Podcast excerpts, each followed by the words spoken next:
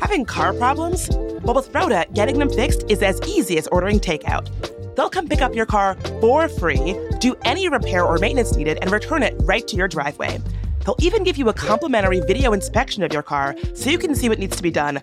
Perfect for those of us that maybe aren't so car savvy. Book your appointment online at roda.com. And lucky for you, CityCast listeners get a 20% discount on any service for up to $100 off. Just use the code CityCast20.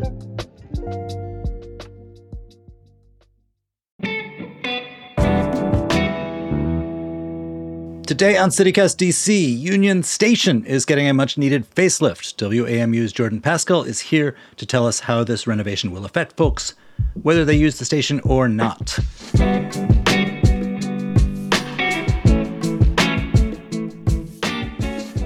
It's Monday, March 27th. I'm Michael Schaefer, and this is what DC's talking about.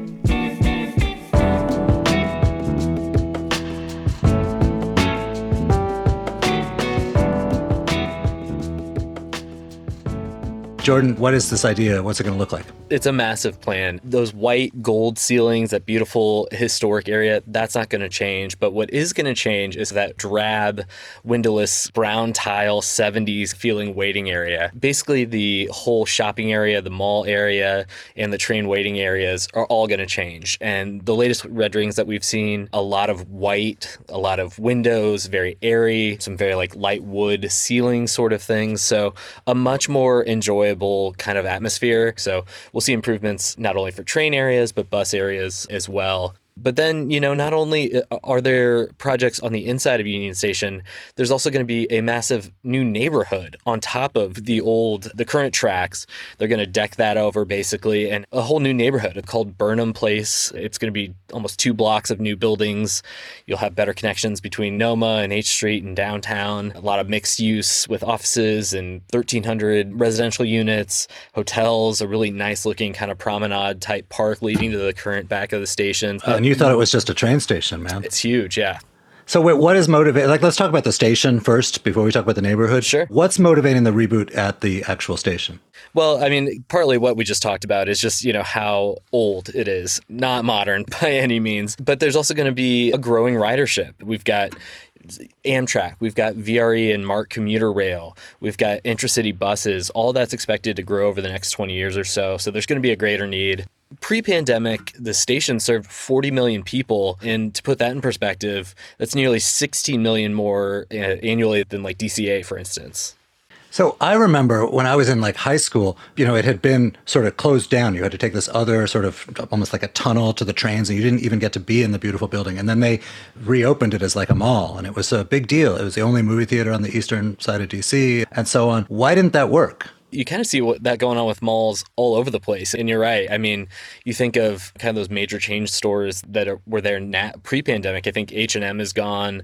A, a, lot of the food options are gone. You know, the Starbucks is closing. That's been a big thing. I've heard about many of these transformations of Union Station over time. And yeah, this is going to be the next one will it be successful? Will it have the same pitfalls after 15, 20 years that, that past iterations have? It remains to be seen. So, right, with the, with this, the mall not working out, at least in its old iteration, that maybe has more to do with like changing consumer habits. But what was wrong with the like with the train stationness of Union Station? Was it hard to navigate? What was the deal? Yeah, I mean, when you think of how you get to Union Station, you can get in by metro. If you get dropped off by car, the distance between where you get dropped off and the walk to your train is pretty long. Again, those waiting areas. In other places, a lot of places you can wait on the platforms. At Union Station, you can't. There's a long history behind that. But that is one of the major issues, is just because you have so many people that can't wait on those platform areas, you get this really crowded waiting room area. That's just it's too much. It's Wait, so overwhelming. What, what is this? Is, is Amtrak going to change their rules? Because this is the single weirdest and worst thing about Union Station is that you have to line up like at an airport, which is the most unpleasant part of being at an airport, instead of just like walk into a track like you do at a, a train station in other countries. Are you going to be able to do that? This project is slated for 2040, so a lot could They change by time. then. They got time. Uh, Faiz Siddiqui at the Washington Post wrote a great story about this maybe five or six years ago, looking at why Amtrak does it. And basically, they they said, I, I want to say it was security concerns. I can't remember off the top of my head, but um, I mean, those people at the front of the line who are like vaguely looking at your ticket, I don't Yeah. mean to offend anyone, but they don't look like keen eyed security guards. Sure. And yeah, so it's kind of like a, you know, is this just the way we've always done it sort of thing? And that's the way we're going to do it. Maybe in 20 years, we'll get the innovation that Europe has that other train stations in the US already have of being able to go wait on a platform. So, beyond the passenger experience, what's supposed to change in the area that is now like shopping mall stores and uh, restaurants and stuff? Yeah, I mean, complete renovation. I mean, you know, you've got that food court downstairs. It's nothing new. But basically, I think what's going to happen is the feel. I think you are trying to create a better customer amenity, a customer experience. And hopefully, with those new renovations and everything, you attract new retail, you attract new food that's just a, a lot better experience. So, what's the total damage here? What's it supposed to cost? Who's paying? You want to take a guess? Um, I go high. like really That's going to be America's most expensive food court. Yeah, no, I mean, for the station itself, the latest estimates that we've seen is $10 billion. So With a that B. is- with a B, yeah. So that's some real money. Obviously, with the infrastructure bill that was just passed, they're looking at some of that. There might be some maybe state and local money as well, but it's a pricey investment. Give me the, the argument for why it is worth it to spend $10 billion of the taxpayers' money to do this. I think people look at it in two ways. One is practically some of the things that we mentioned, these cramped areas and all that stuff. And then I think there's a lot of symbolism with Union Station. If you think of some of the other entrances into DC, think of how many photos you see from like the window seat of an airplane looking over the National Mall or driving in on 66 or 395 and you see those monuments. When you, you know, step out uh, of a train into Union Station, it's not what you want as a symbol of the region of the nation's capital. And so I do feel like there is a lot of symbolism in having a modern, beautiful station for the nation's capital.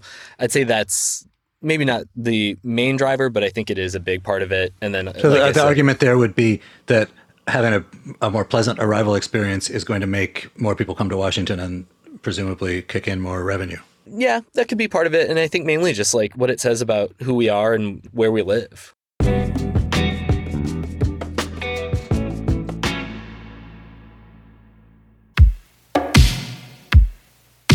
When was the last time you went to the theater? Well, we have a new show for you to check out. The Gala Theater in Columbia Heights is showing the political musical comedy Museum in the Closet, Evita's Return, which follows Argentine icon Eva Perón to the afterlife as her preserved corpse ignites political scandals, clandestine affairs, and mysterious murders. The show is full of samba, reggae, and tango that will have you tapping your feet nonstop. The show is in Spanish with English surtitles and will run from May 9th through June 9th. Get your tickets now at galatheater.org or call 202 234 7174.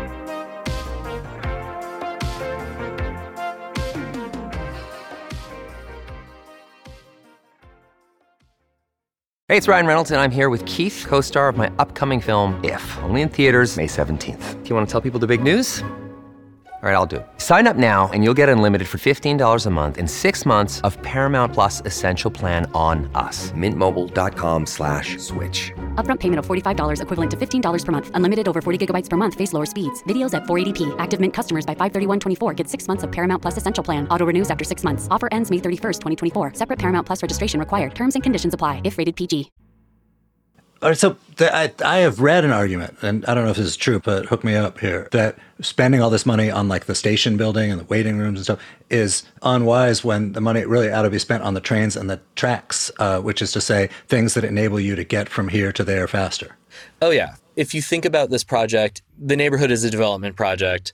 The renovation is an amenities and customer experience thing. There's some train work here. There's some other projects going on to repair and rebuild some tunnels underneath the station and stuff. There is some infrastructure stuff here, but if you go and look at the Federal Railroads Administration's fact sheet, it doesn't list, oh, we're getting 20 new trains a day that go to New York and Boston and Charlotte, and uh, that's not all in there. So, I mean, yeah, obviously, service and reliability are among the most important things for people traveling, and this project really doesn't quite do that. It focuses on maybe the second most important thing experience. One time I got my dad for he, he was born in 1929. I got him for one of his birthdays train timetables between Washington and New York. Oh, and awesome. the time that it took was basically the same as it is now. So like almost 100 years. And, uh, and from what I'm hearing from what you say, nothing that we've been talking about is going to change that. Yeah, I mean, there's you know there's some improvements, like for instance on the Northeast corridor in, in Acela, they are trying to make trains higher speed, but we're not talking European, Asian country bullet train fast.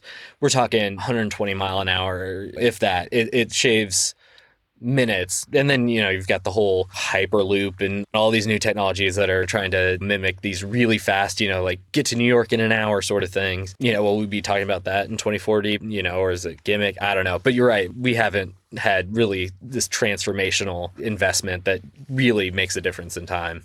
And so how much of this is motivated also by actual like people, Washingtonians or people using the train complaining about the place? Or how much of it is people who are in the business look around at the state of the industry? I don't get the sense that's a top priority for regular residents, honestly. I hear so much more about Metro and having that be improved and trains back on the track and It needs improvement. a little bit, little bit. Um, but I don't hear the drumbeat of like, we've got to fix Union Station, we've got to fix Union Station. So, you know, one issue that's bubbled up around this whole conversation is in this redevelopment, they're proposing a bunch of parking and that sort of thing. And that was the largest conversation that I've heard about this project so far is that there was way too much parking. DC Council got involved. There were some other groups that got involved saying, you know, this is one of the most connected buildings in the region. We should not be encouraging people to drive here. And honestly, that's the biggest conversation that I've heard around this whole redevelopment so far.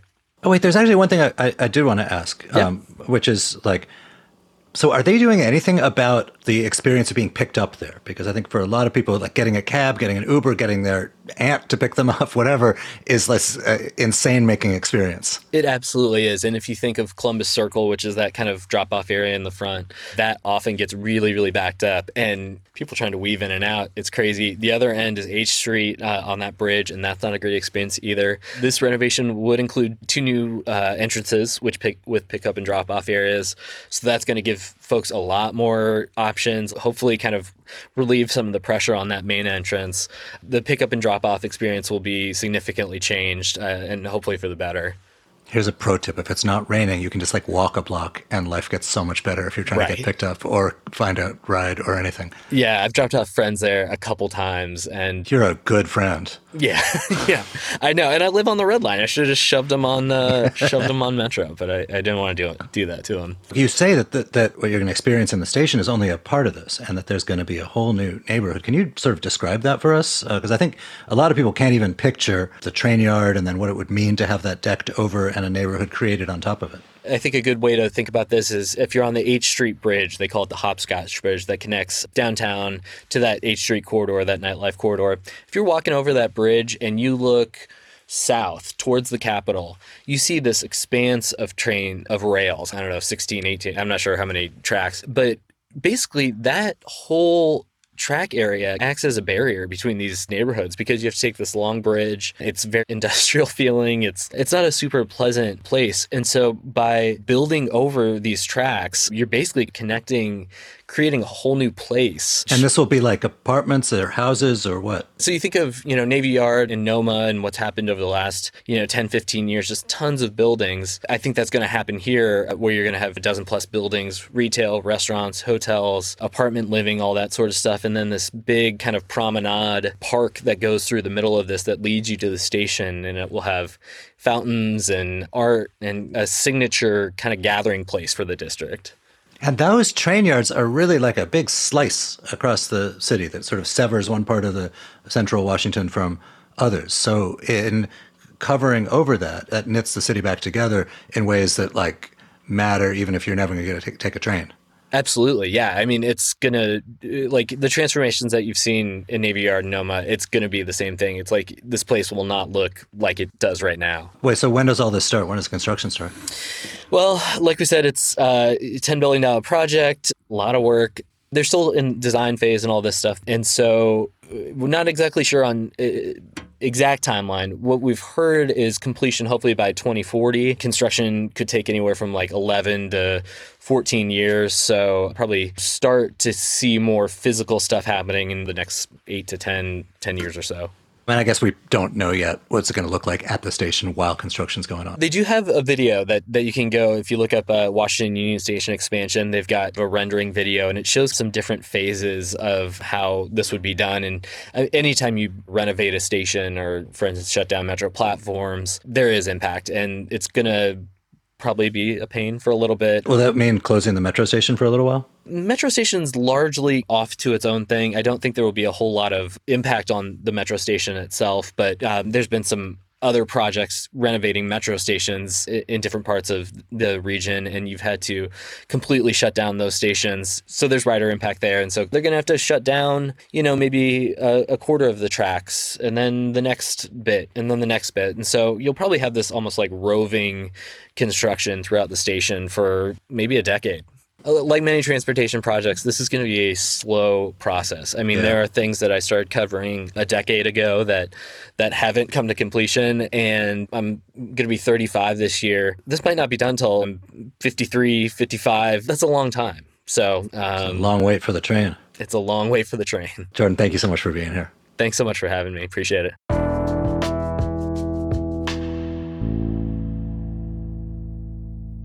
And before you go, here's some quick news. All right, sticking with the transportation theme, Metro has smashed its ridership records post pandemic. To handle this, they're looking to add more trains back to service, which means your wait on the red line should go down to about eight minutes all day long. Meanwhile, we've got the outlines of the fiscal 2024 DC budget. The mayor's proposing to raise money via more speed cameras and save money via less spending on things like transportation and housing. Got any thoughts and feelings about it? Reach out and tell us what you think, or just listen to our episode from Friday to learn more. Finally, if the cherry blossoms peak bloom has you all excited, there is a chance you can adorn yourself in cherry blossoms as well. In the Pro Shop at Capital One Arena, there's a cherry blossom jersey pop up store, which features jerseys for the Wizards, Capitals, Nationals, and DC United. The pop up will remain open until April 4th. And lastly, it's time for your DC life hack of the day. This one is also about getting around town. So, have you ever noticed that the addresses on numbered streets line up with the numerical position of letters in the alphabet? So, for example, 615th Street is at F Street because F is the sixth letter of the alphabet.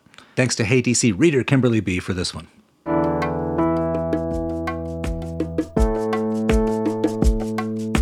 And that's all for today here on CityCast DC. If you like what you're hearing, tell your friend who is an Amtrak geek. We'll be back tomorrow morning. Bye.